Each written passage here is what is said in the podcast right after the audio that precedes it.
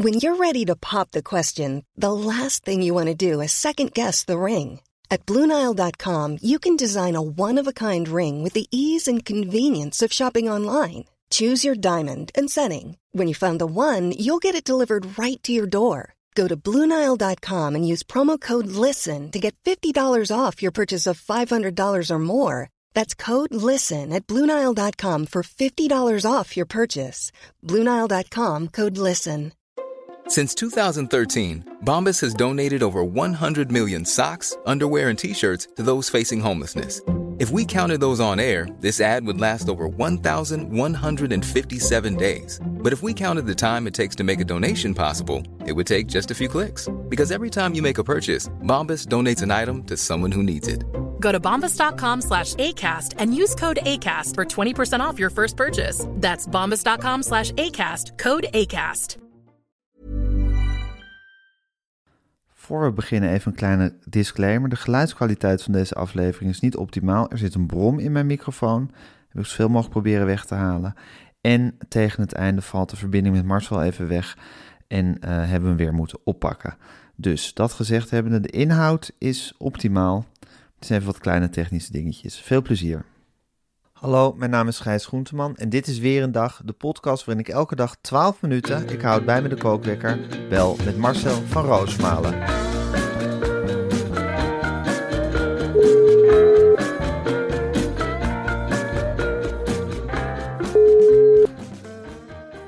Goedemorgen Marcel. Goedemorgen, Gijs. Goedemorgen Marcel. Oh, Nou, hoe is het? Nou, wij zijn bij HLF 8 geweest. HLF 8. Ja, Ik ben nog nooit zo brak geweest als, eh, als vannacht. Wat Wat, kunnen die lui drinken? ongelooflijk. Ongelooflijk. En wat zijn we gastvrij ontvangen, hè? Ja, heel apart. Je wordt daar eh, ontvangen. Het is meteen gin tonic, bak chips, gin tonic, bak chips, gin to- opname. Broodje shawarma. tonic, Broodje shawarma, ja, echt Johnny eten. Dat Ja. heb ik ook wel verteld. Dus ja, ik ben helemaal kapot. En ik heb gelukkig de uitzending niet teruggezien. Het we laatste hebben- wat ik weet Ja. is dat wij met twee bordjes met onze hoofden erop quizvragen zaten te beantwoorden. En daarna is het eigenlijk één grote waas geworden in ons hoofd, hè?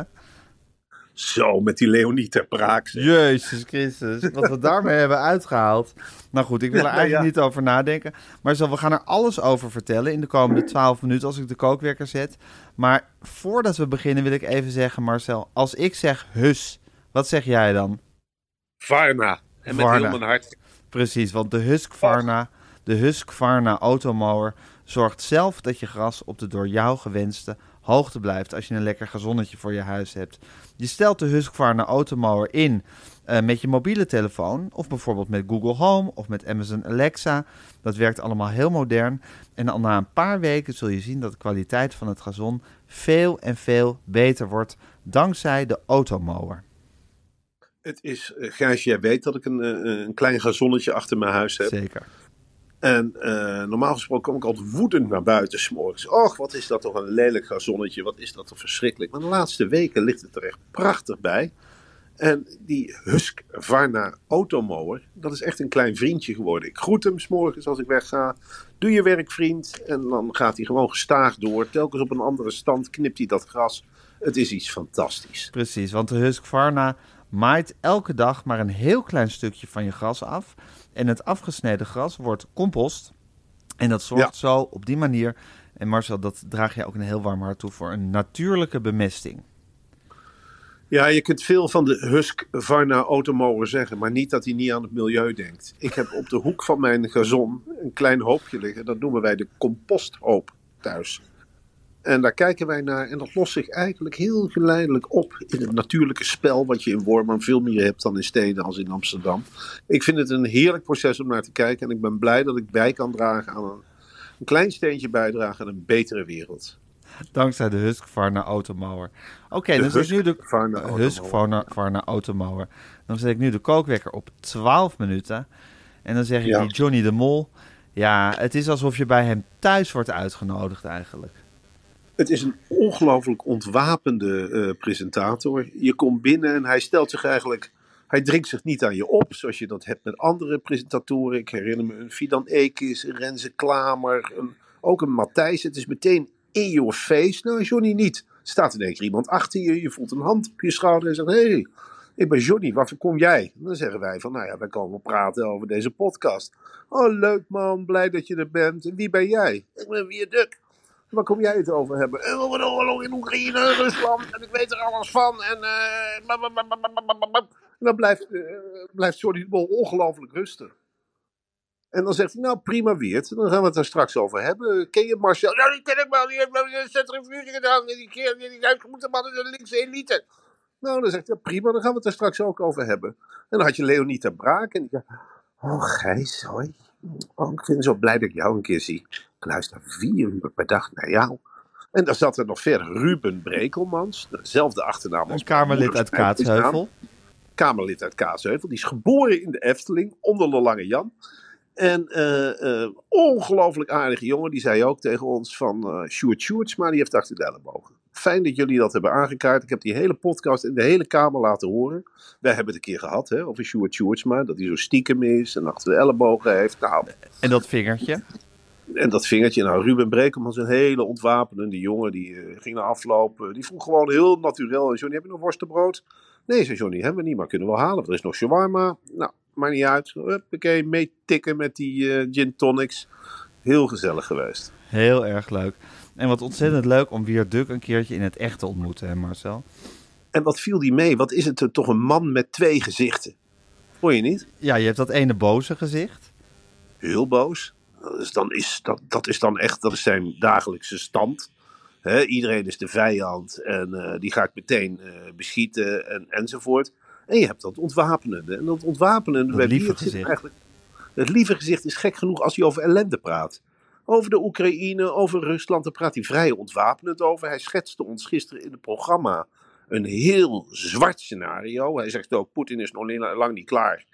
Poetin die gaat eh, eh, alles opeten wat heel Europa is. Vergeet het allemaal maar met z'n allen. En dat zegt hij heel ontwapenend en heel erudiet.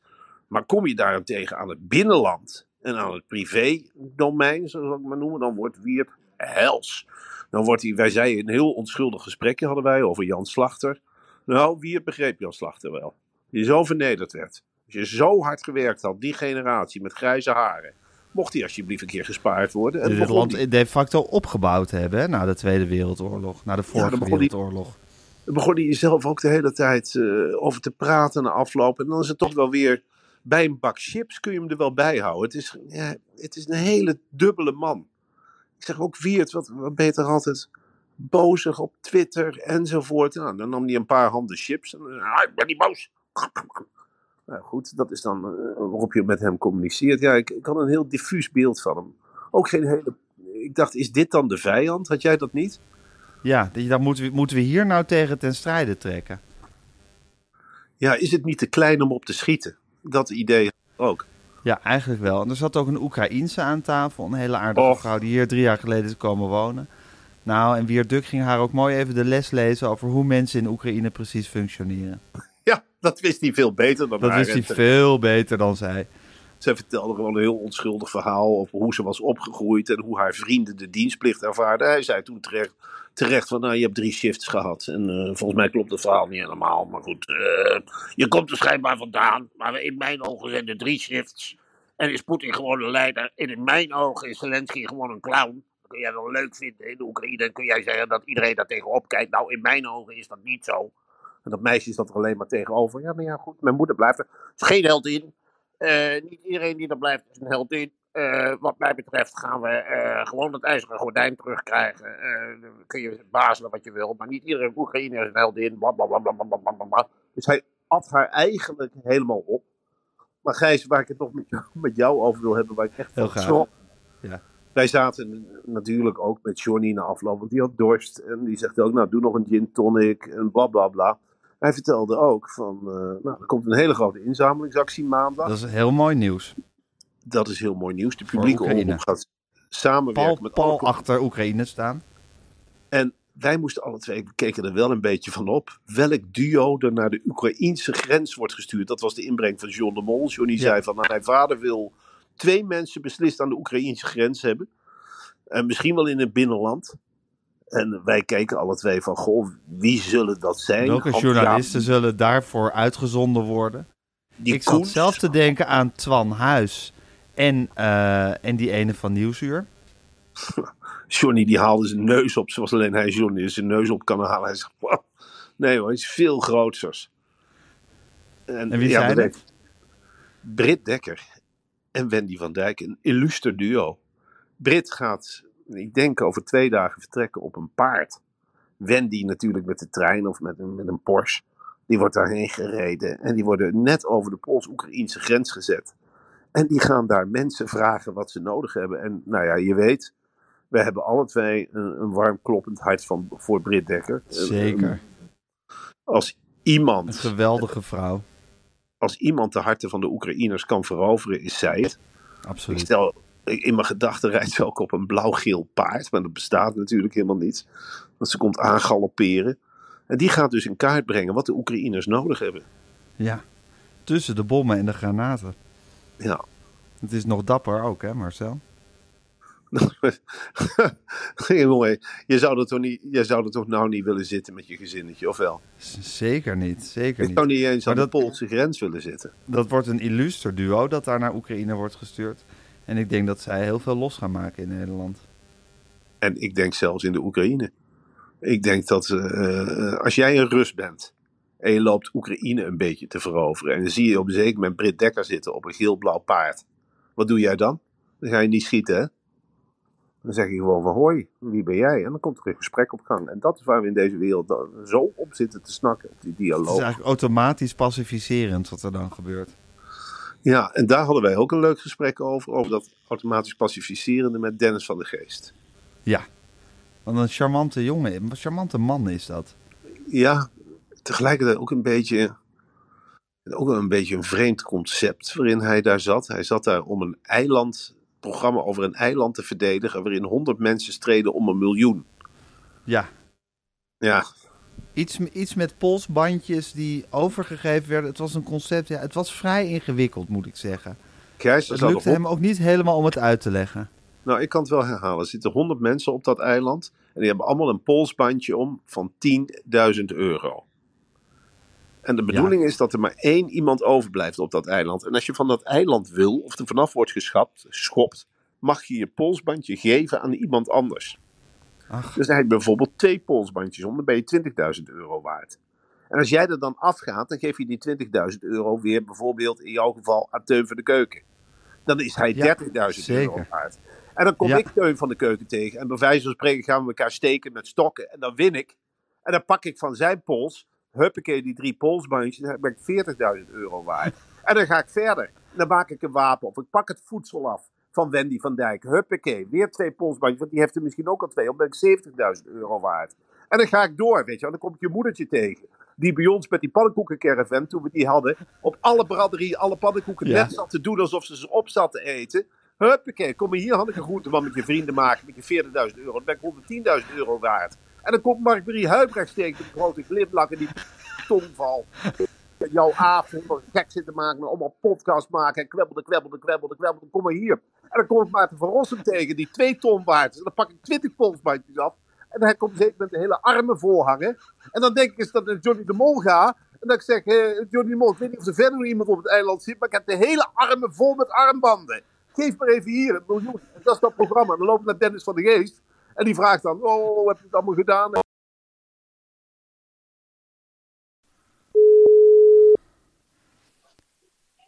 Marcel, we hadden even een technische storing. We lagen er even uit. Eh, we hebben alles op alles gezet om weer contact met elkaar te hebben. Dat is nu even via een andere lijn. Eh, kan je me Ja. horen? Ik kan je horen op de een of andere manier. Dat is gek hoor. S'morgens dat ik een enorm lawaai hoor eh, door de deuren heen. Maar dat zal wel eh, te maken hebben met de lijn.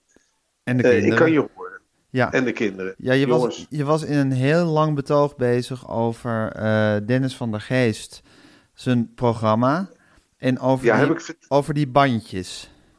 Ach man, dat, dat, is, dat idee van die bandjes is gewoon. Je hebt op een zeker moment. Je bent allemaal 10.000 euro waard. Heb ik dat verteld? Ja, dat heb je allemaal verteld. dat heb je en allemaal als je verteld. iemand wegstemt van dat eiland. Ja, dan, dan krijg je, kun je wat een bandje krijgen. Dan ben je bijvoorbeeld 20.000 euro waard. En dan kun je bijvoorbeeld, als je Hanneke Groenteman bent, je bent 30.000 euro waard. dat heb je allemaal dan pak verteld. je. Ja, dat Oh, dat heb ik allemaal Dat verteld. heb, toen, toen, toen was je er nog in. Maar ik wou Het nog, is een fantastisch programma. Het is, ik, kijk er ook zeer naar, ik kijk er ook zeer naar uit. Waar ik het wel nog even met je over wilde hebben, Marcel, is de kleedkamer, de, eh, de kamer waarin de visagie plaatsvond, eh, eh, waar, waar we opgemaakt werden. En daarin, daar waren de muren helemaal behangen met foto's uit het hele leven van Johnny de Mol. Ja, jongen, dat is iets fantastisch. En dan zit je daar en dan word je gesminkt. En dan zie je een hele mollige, volle baby. Ik zeg, was dat tegen die sminkster? Ze zegt, was Johnny. Ik zeg, ja, was Johnny? Wat? Johnny de Mol? Ze zegt, "Dat Johnny de Mol. Die is al vanaf het begin gefotografeerd en ik was er al bij toen die baby was. Wist je wat zijn eerste woordje was? Ik zei, nee, dat wist ik niet. Hebben. Normaal kind zegt papa of mama. Maar Johnny de Mol zei hebben. Hebben, hebben, hebben. En nu heeft hij een eigen talkshow. En dan zag ik dat hele leven, dat palet aan gebeurtenissen op schoot bij vader John.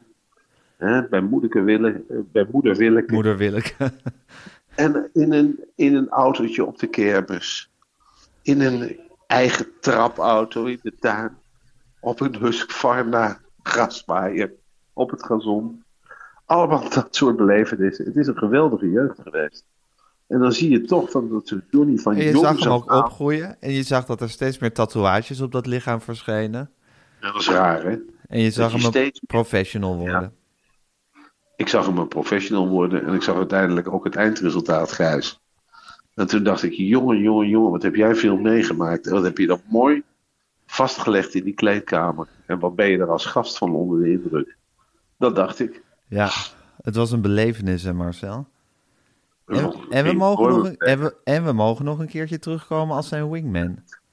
Zeker, door dat gelul van Viaduct kwamen ze in tijdnood. Hij had veel te lang gepraat over de Oekraïne en Rusland. En Johnny zei op een zeker moment, die kreeg van Jeroen Pauw door in het oortje, vraag ze als wingman. En vraag er niet één, vraag ze alle twee. Dus wij mogen alle twee terugkomen, eh, Gijs. Als wingman bij Johnny. En ik ben er best trots op. Je mag. God, klerenwekker. Ik wou zeggen, ik ben daar hartstikke trots op. Ik ook, Marcel. Ik heb heel veel zin om als wingman met Johnny de Mol terug te keren. Ik heb ook gewoon heel veel zin om jou morgen weer te spreken, Marcel. Want ik vond dit een Ik erg ook. leuke ervaring. Ik vond het een heerlijke ervaring, Gijs. En ik neem aan dat we alle twee vandaag de nodige belevenissen gaan meemaken. Laten we hopen dat het Rusland het in de Oekraïne een beetje rustig houdt vandaag. En dan kunnen we morgen welgemoed aan een nieuwe podcast beginnen. Zo is het, Marcel. Geef je dochters een lekkere knuffel en ik spreek je morgen.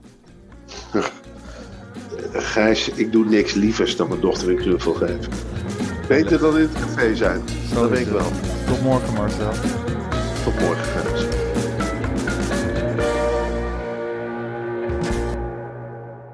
Nog even dit. En toen zei die presentator van dienst, en na de ster, de beaver is back.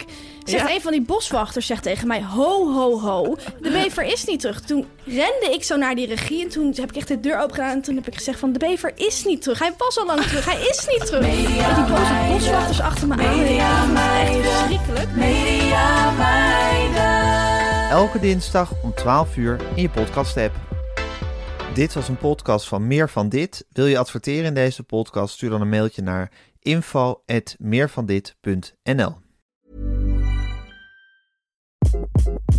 Hi, this is Craig Robinson from Ways to Win, and support for this podcast comes from Invesco QQQ. Invesco QQQ is proud to sponsor this episode and even prouder to provide access to innovation for the last 25 years. Basketball has had innovations over the years too. We're seeing the game played in new ways every day. Learn more at Invesco.com slash QQQ. Let's rethink possibility. Invesco Distributors, Inc. Even when we're on a budget, we still deserve nice things. Quince is a place to scoop up stunning high-end goods for 50 to 80% less than similar brands. They have buttery soft cashmere sweaters starting at $50, luxurious Italian leather bags, and so much more. Plus, Quince only works with factories that use safe, ethical, and responsible manufacturing. Get the high-end goods you'll love without the high price tag with Quince. Go to quince.com slash style for free shipping and 365-day returns.